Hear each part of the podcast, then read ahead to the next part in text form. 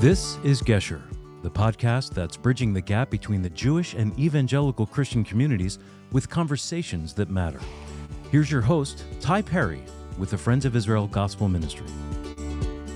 Hey everyone, and welcome to this episode of Gesher, the second in a two part series on the origins and the reliability of the scriptures. Thanks for tuning in.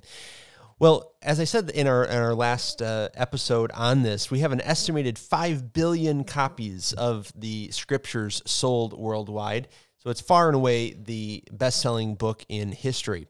But confusion abounds when it comes not just to its interpretation, we know that exists, but also to its origins and the question of its reliability. So, unlike most other books, the Bible claims to be the very Word of God.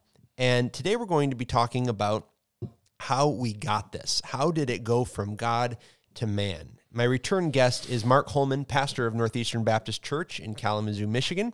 He received his bachelor's degree in pastoral studies from Faith Baptist Bible College in Ankeny, Iowa, and earned his MDiv degree from Central Baptist Theological Seminary in Plymouth, Minnesota.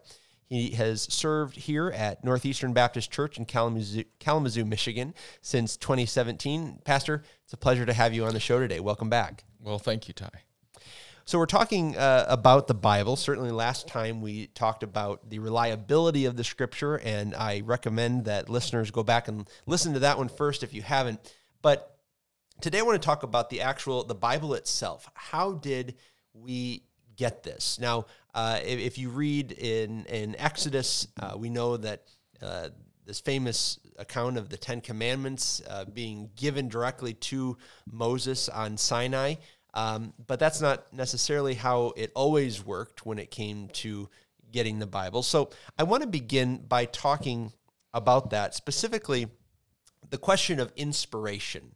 Um, there's this well-known verse in the New Testament in 2 Timothy chapter 3 verse 16 all scripture is god breathed or is inspired and is useful for teaching rebuking correcting and training in righteousness so that the servant of god may be thoroughly equipped for every good work what does that mean, inspiration or God breathed, as it concerns uh, getting the scriptures? Um, there's another verse in Second Peter 121 that talks about um, holy men of God spoke as they were borne along by the Holy Spirit. Mm. And God so moved upon the authors of Scripture that they recorded without error what God wanted to be written, uh, his thoughts on those original surfaces on which they wrote. Hmm. So there were times, uh, like with Moses, he's he's actually given physically the word of God. There's um, other times we, we see Isaiah where he has a vision, and it's it's almost a uh, it's almost God dictating to him what to say, but that's not always the case. Is that right? Right. Yeah. Sometimes it was dictation, like with the Ten Commandments written mm-hmm. with the finger of God, but um, God super, I guess the word is He superintended their their personalities, their education, even even over over their sinfulness. He could superintend just because a person wrote it doesn't mean that it's marked by error. Not t- to be human is not to err. To, although humans do err, right? And we believe that God superintended over over human error in order for him to communicate his word to those people. Now, we have a term, uh, at least in theological circles, for uh, the difference between the copies of Scripture that we have, the copies, and what was given. What was what do we call those? We call those the autographs, the, the autographa. What the original? You know, um, the two tablets of stone, um, as we as we all know, the Ark resides, according to the Indiana Jones films, in a top secret United States government warehouse somewhere in Nevada. Have you right? seen we, that? uh, I've, I've, seen the movies. Oh, okay. They must be true, right? no, but those uh, wouldn't we love to find those tablets of stone somewhere? Yeah. But they're they're gone. In fact, there there isn't a single autograph in existence. Hmm. You won't uh, of the New Testament with Paul uh, not, not even the great Isaiah scroll in the museum over in Israel mm-hmm. that's under lock and key, um, very secure. That wasn't exactly what Isaiah wrote on. Right. No autograph actually exists. So I can hear the skeptic who might say, okay, let me just say, I, I, I grant that um, the original autographs were inspired, they're given by God, but good grief, it's been centuries since uh, we got any of the Bible, whether it's uh, Moses' writings or down to, to John's writings in the New Testament. So, how is it that we get from uh, those original autographs to our copies and you can still say, well, this is the word of God? Hasn't it been, haven't they been tampered with by human beings? Well, I mean, they were copied by hand. Mm-hmm. Every copy of Scripture, in order for it to survive, had to have been copied by hand. I mean, it it would have been wonderful if I could have taken this this uh, Hewlett Packard copy machine, you know, had Isaiah, you know, right after he completed the oh I don't know the sixty foot scroll he was writing on, right. and just just send it through the copy machine. But yeah. that would have been wonderful. But that's just not the way. In the providence of God, He chose to preserve His word. Um, he had even told the kings to, make a copy of the law for themselves. The word of God was copied by hand, and so yeah, some people can wonder, well, then then the message must have been lost, like a complicated telephone game over time. Mm-hmm. You know, maybe uh, we can't possibly understand what they originally wrote, but there's actually been some uh, there's there's historical proof that actually over thousands of years something can be. In fact, God's word was copied by hand, and we've been able to do like a little a test experiment on the accuracy of hand copying over centuries of time. Well, I'm I'm thinking of um, of a man I cannot think of his name right now, but he's a professor at Dallas Seminary in this field, and he said once that we have an embarrassment of riches when it comes to manuscripts, and that the di- the differences between those manuscripts are tiny. Um, so, I guess as I think about that, I think so. If if I if I today um, took a piece of paper and I tried to write down a whole passage of scripture um, in my notebook, mm-hmm. undoubtedly, I know myself there would be uh, scribal errors. Yeah. But do those scribal errors impact whether or not we can trust that this is still the word of God, or um, should should we be concerned of scribal errors and and things like that? I think some of the scribal errors, as it were, like in the with the Masoretic text. I mean, you were speaking of, of Daniel Wallace, yes, speaking right. of the New Testament manuscripts, and there's kind of a different history of transmission with the New Testament documents as opposed to the, the Tanakh with the, with the Old Testament. But um, you know, I, will go back to, to the Tanakh with the with the Masoretes. Scribal errors actually demonstrate more the meticulous nature by which the Bible was was copied for thousands of years. What do you mean by that? Well, um, so the Masoretes from about 500, 500 AD to 1000 AD, from the Ben Asher family around the, as I understand, to around the Galilean area in Israel, undertook to hand copy what we Christians call the Old Testament, what the Jews call the Tanakh, and uh, left behind. Um, I I have a copy here in my library, uh, the Leningrad Codex, which is the this the the oldest complete manuscript of the of the Tanakh, mm. and um, it is a Masoretic text. Okay, produced produced and hand copied. Again, there's there's no Johannes Gutenberg. There hasn't mm-hmm. been the printing press, so there could be no copy machines. so that that codex was passed along as those papyrus um, or leather. I mean, those those scrolls wear out over time naturally, mm-hmm. just in in the natural climate, and um, so you have to produce further copies and copies of copies, and when when I say that the scribal error is actually so the faithfulness of transmission, I'm I'm thinking of like what I have learned by reading the the Leningrad Codex. I can remember when I was in seminary taking a Hebrew class. It was a second year Hebrew class. We were going through translating the book of Ruth, and as we're reading along, we came to something that the Masoretes had done about a thousand times, I'm told, in in, in my Masoretic text. This occurs. It occurs. It's something called the Ketiv Koreh. Hmm. So this is what a, a Masorete did. They're they're like you. They're they're handwriting uh, a copy of Scripture, and uh, they've been they've been handed, you know, maybe from your wife. She also you, you're copying a copy that your your wife copied for you, mm-hmm. and so you're reading along on her copy, and you see you see a word, and you think, uh, Lissy Lissy made a mistake here. Okay, I want you to I want you to repeat. That That's not likely. I, I said. Okay. okay. Lissy made a mistake in her. I can tell it's a mistake, but I don't want to change.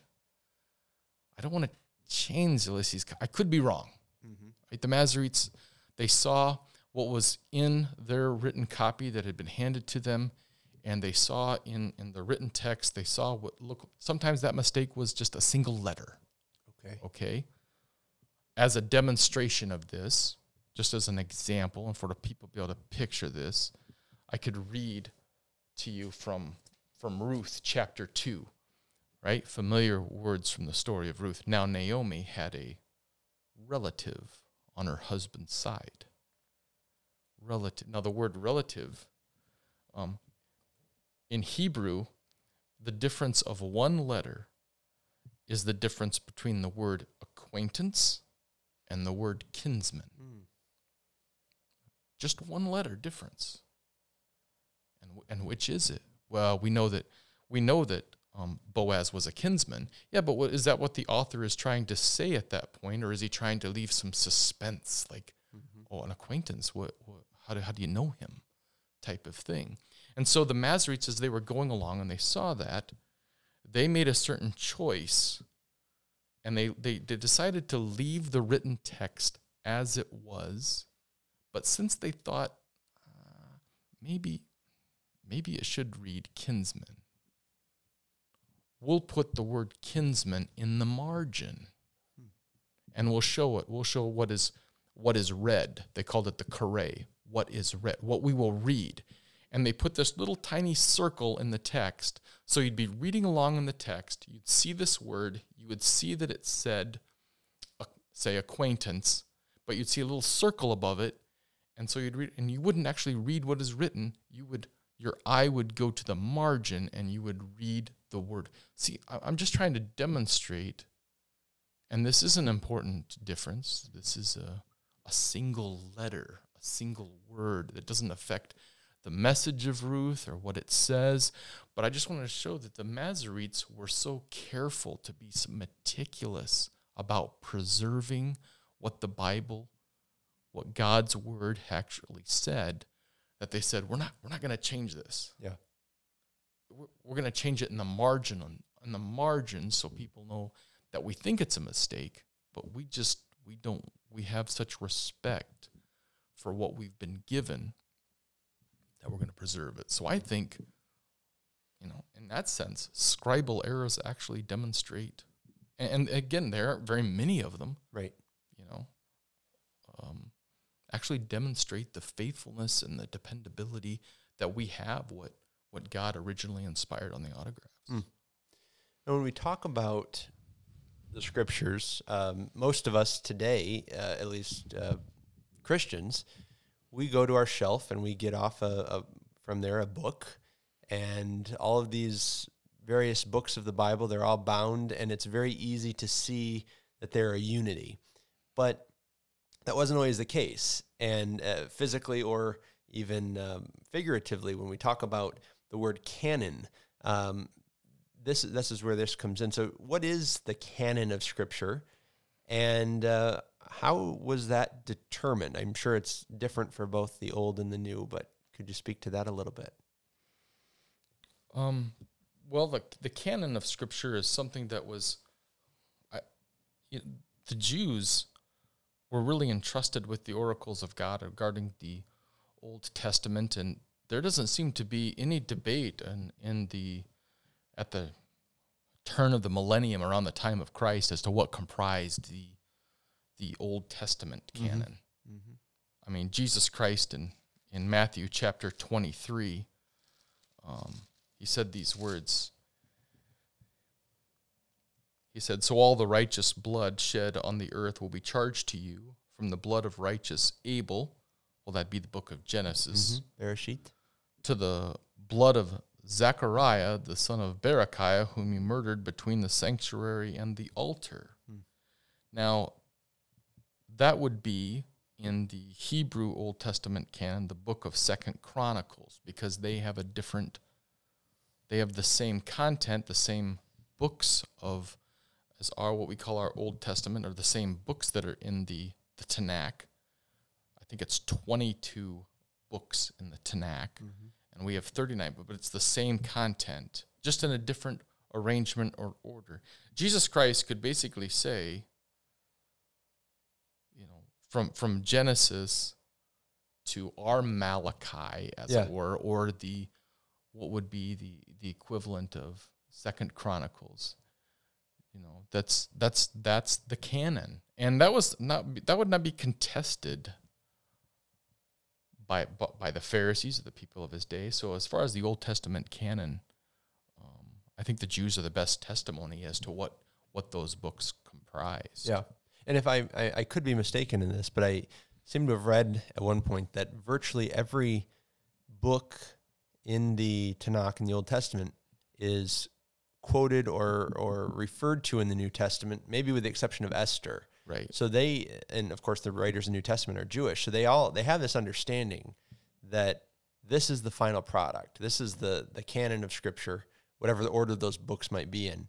Um, and every book but Esther claims to be the word has a specific mm. claim to be the word of God. Yeah, that is also true I think uh, our, our friend Luther, I say friend with air quotes because I'm I, I'm uncomfortable with him, but I think he had a he had a problem with Esther's inclusion in the canon, and uh, certainly there's there's been debate about that. But now, what about the New Testament? Because when it comes to the New Testament, this is of course comes much later, more or more recently in the mm-hmm.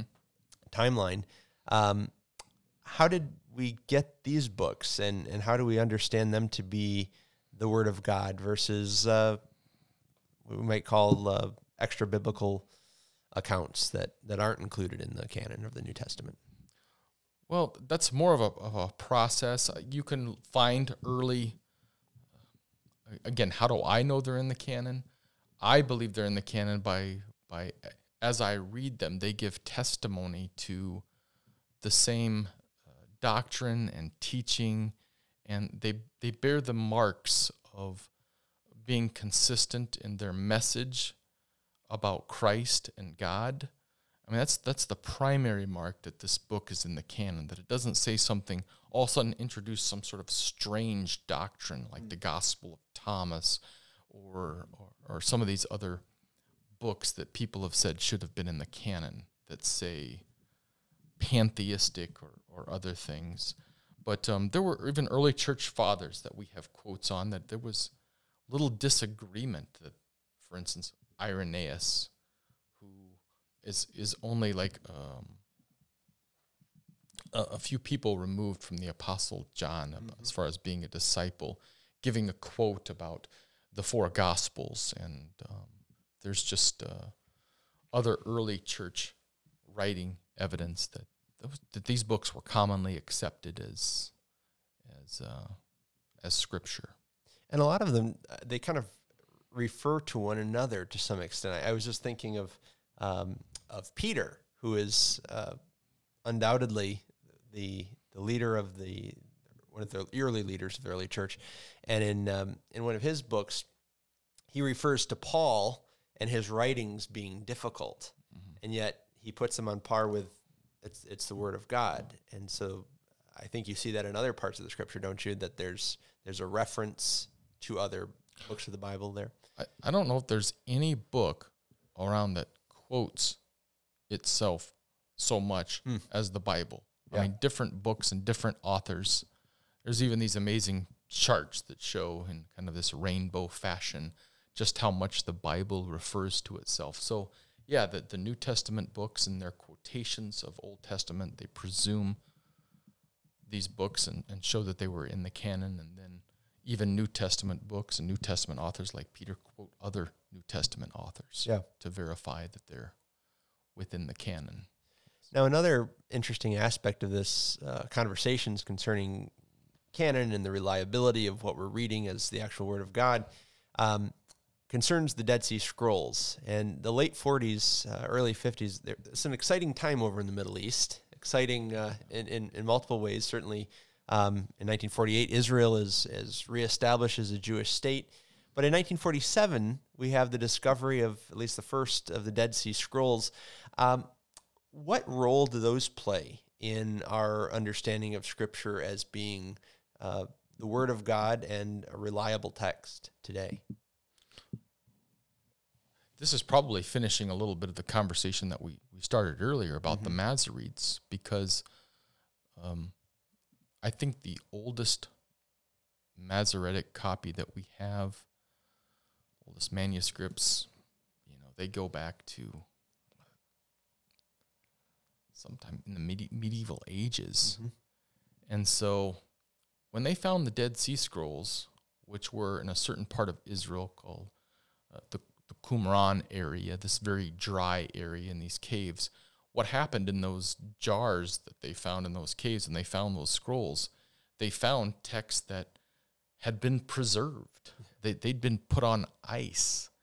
And as far as um, demonstrating historically that it was possible to faithfully and accurately copy by hand something going through through copies of copies of copies of copies over thousands of years those texts those dead sea scrolls predate christ mm-hmm. by like a hundred years the, the the most amazing find in my mind of the dead sea scrolls was the complete scroll of isaiah yeah a complete scroll of Isaiah. I've seen it um, in the museum over in Israel, and so now they've already. So here's here's the historical test. We have a we have Masoretic texts of Isaiah that are you know a thousand years after the time of Christ, and now we can compare them word for word with another handwritten manuscript that's a thousand years older there's the test. So then the magic question would become okay, did was Isaiah talking about, you know, Peter Pan? Right. what's the, what's the verdict, right?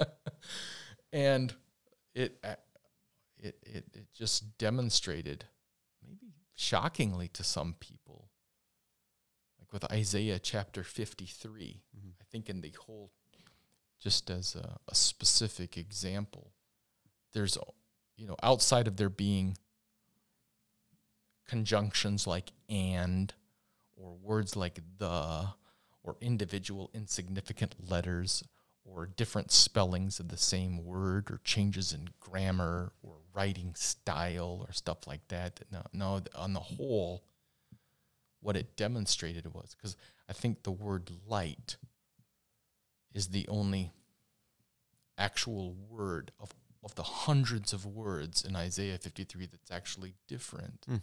I, I was so fascinated by that scroll with my, my, my Hebrew isn't very good. I, it takes me a long time to to gradually work with some of my tools to to to see the words and kind of kind of translate Hebrew myself. Mm-hmm. But um, you can even go on the internet today and you can find a picture of Isaiah chapter 53 of the Dead Sea Scroll. Yeah. And I blew it up and printed it out because I wanted to.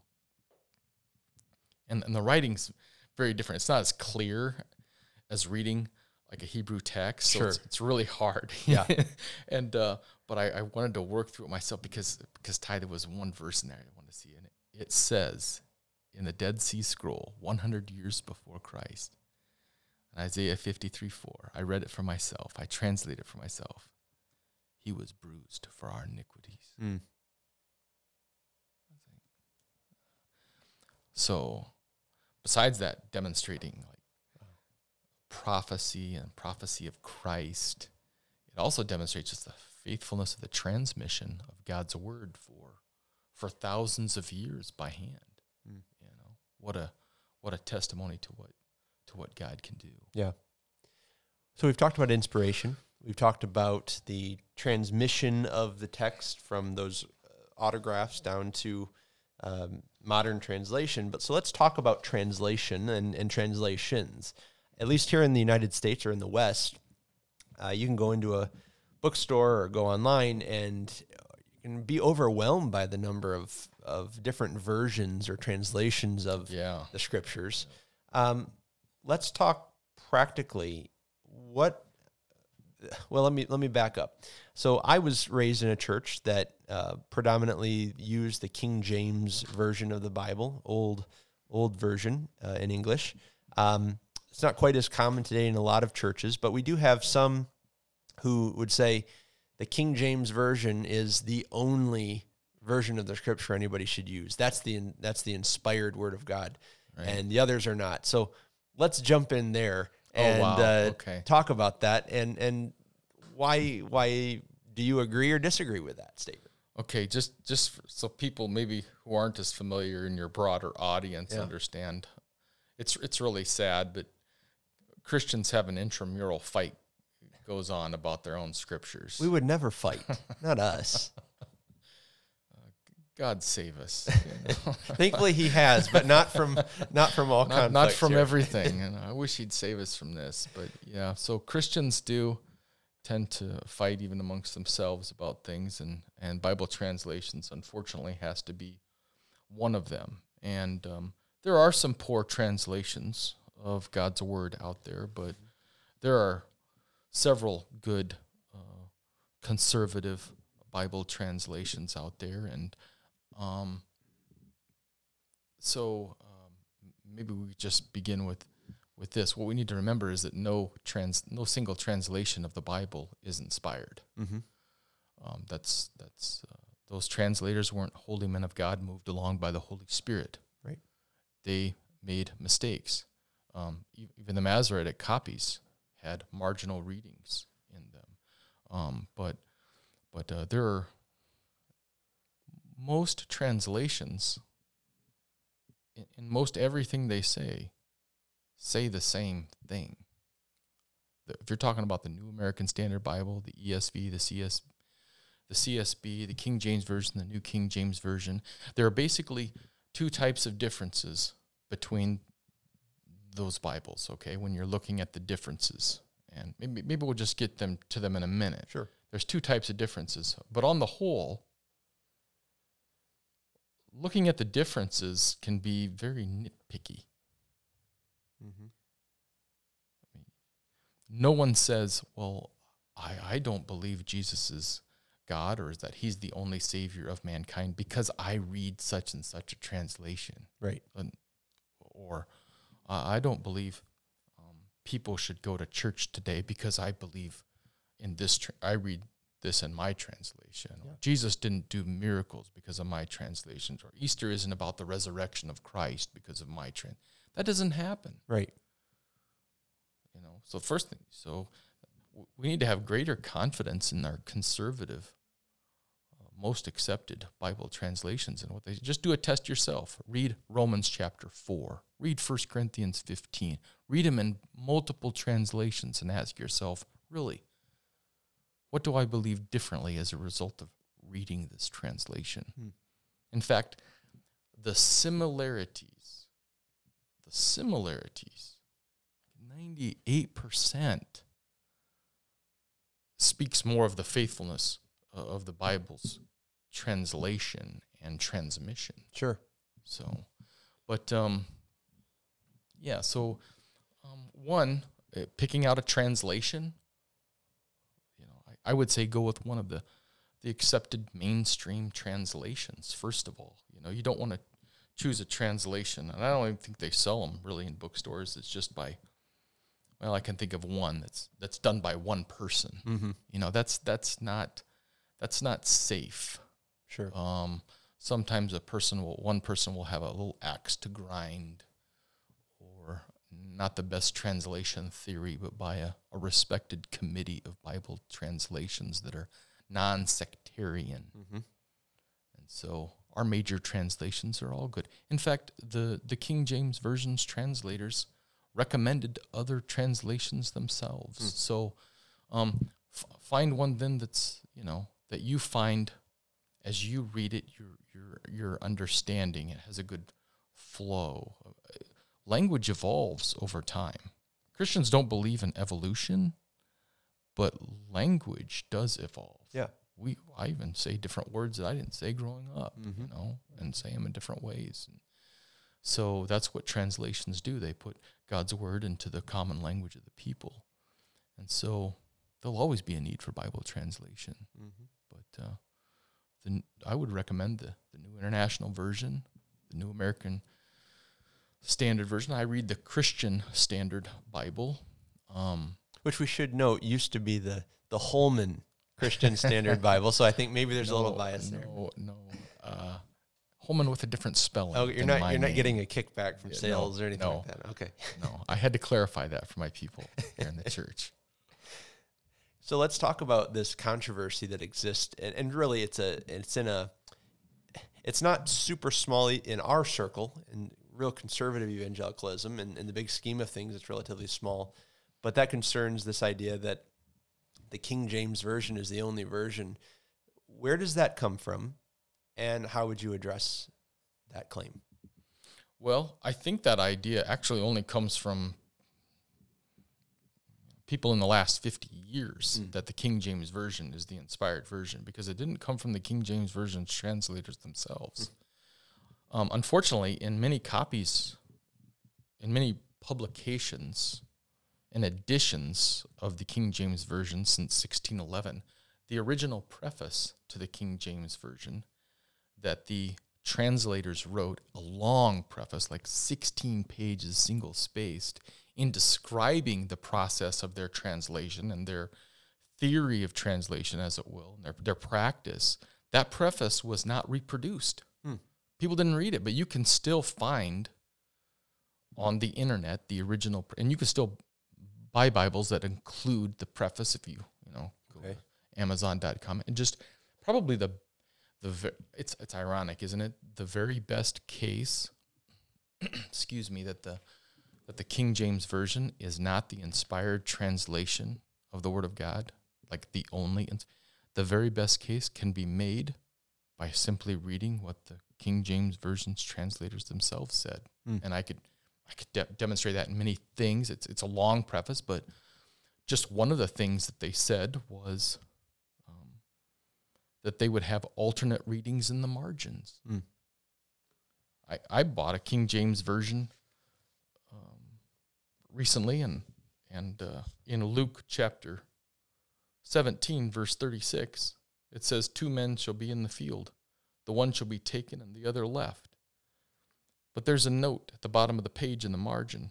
It says, This 36th verse is wanting in most Greek manuscripts or most Greek copies. Hmm, it's not there. That isn't written by the modern publisher. That's what the original translators wrote in the margin. Mm. And so they're even acknowledging that that, that verse might not be inspired, but Sure. they put it in there. So if they're acknowledging some uncertainty, and when we're t- and, and again, this is this is nitpicky. Mm-hmm. No one says I don't believe in the second coming of Christ because I read a certain translation. Right. There's nothing doctrinally that's going to change Yeah. because of these readings. In fact, the illustration in the previous verse, two women shall be grinding together, the one shall be taken and the other left, says the same thing, only uses women as an analogy instead of men. Sure. It's just whether there's two analogies or one. So it's it's nitpicky. It doesn't really matter. It just demonstrates very specifically that the King James Version translators themselves did not think that they were writing the inspired Word of God. And and uh, I even have old leafs from. um, I have a sixteen. I have an old leaf from a 1683 King James Bible Hmm. that was given to me as as a gift. 1683. This is an old piece of paper. and in in the in the margins of the Gospel of Mark in chapter 1, I'm looking at here and and I'm seeing um, one particular verse in which they it's not a textual difference. See, there's two types of differences bet- whenever you read a difference in a translation from one translation to another, it's basically one of two types of differences. Okay, it's a different text because um, there there there are 5,800 Greek manuscripts of varying portions of God's word, ancient manuscripts. When I say manuscripts, I mean handwritten copies mm-hmm. from the first 12 centuries. Okay, so we have only grown in our discovery that that has been a running list, a growing list over the centuries as we have we have found these manuscripts, and they date anywhere from the first century, uh, 125 AD, you know, up to 12th, 14th century. Some of these manuscripts, right? Codex uh, Sinaiticus, complete manuscript of the New Testament, I think in the fourth century was handwritten. Well, well, the translators had different handwritten manuscripts available to them from which they translated. Mm-hmm. Right? There's not like some secret room somewhere in the world where where this pristine manuscript of the Bible, you know, f- from Moses' hand exists, and then people all went to that room and wrote down. The translators weren't all working from the same manuscripts of the New Testament, or uh, like the manu- the Masoretes weren't, weren't all working from a single manuscript. So sometimes a, te- a translation reads something different. Sometimes it leaves out a verse because it's not in the manuscript from which the translators are translating. Okay. That's, yeah. that's that happens with with individual with a limited number of verses in the New Testament. You know, people talk about the um, uh, one chapter in John that's kind of different in some manuscripts, and some there's some verses in First John five that talk about the Trinity that are not in some manuscripts. There's these individual verses. So sometimes a, a translation difference is, is due to a t- what we call a textual difference. The translators didn't read that in the text, so they didn't translate it. Yeah. Then there's the other difference is just the f- the basic fact that you can say things as language evolves over time, you can say things differently. You can say the same thing in different words. Some words today are even clearer expressions of, of biblical words. Hmm. Sometimes we don't we don't have words that exactly match the Greek or Hebrew word, or they didn't at the time, and now we may today, because language evol- language evolves and changes. That's why some for some people at least reading the King James is like I don't I don't speak this way. Sure. You know, I don't I don't use any of these words. Why why does God speak a different language than I this isn't mm-hmm. English, you know? Right. Um, so God didn't originally speak in English. So a translator is just trying to work between um, you know, what the Bible said and kind of bring it up to date and how people speak today. And so there's that there's that that process. That way, so a newer translation is obviously going to reflect more changes in the English language. Sure. Well, you know, as a kid, I always learned the the B I B L E, you know, the song.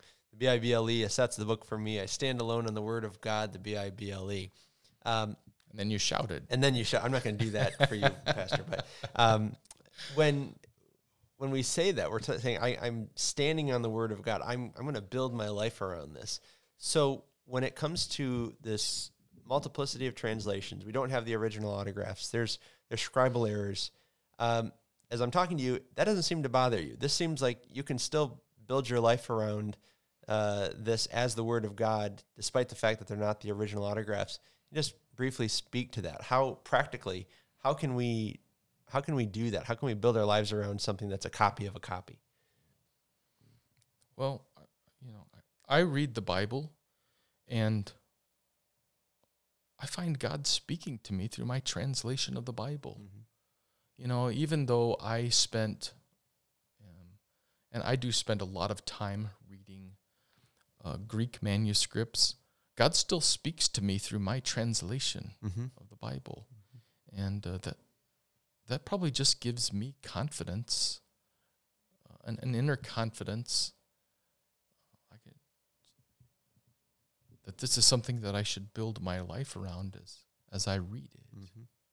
You know, that's something again. That, uh, as I said in like a previous episode, only only by reading the Bible yourself will you will you have that internal conviction and that that personal experience, uh, that growing conviction over time that that God is really working in my life and he's working in my life through this book, not through some visions or dreams or impressions or feelings or or even other speakers.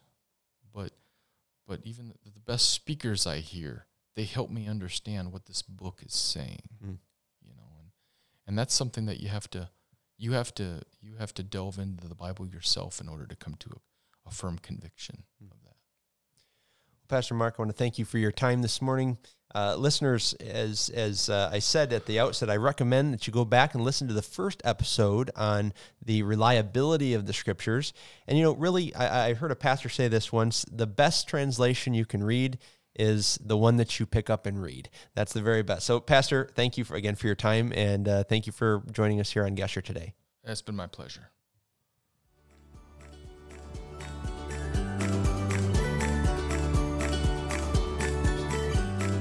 You've been listening to Gesher, a ministry outreach production of FOI Equip, your free resource for learning and engaging with the scriptures from a Jewish perspective. To learn more, visit foiequip.org. And for more information about Ty, visit foi.org forward slash Perry. Until next time, may the Lord bless you and keep you. Shalom.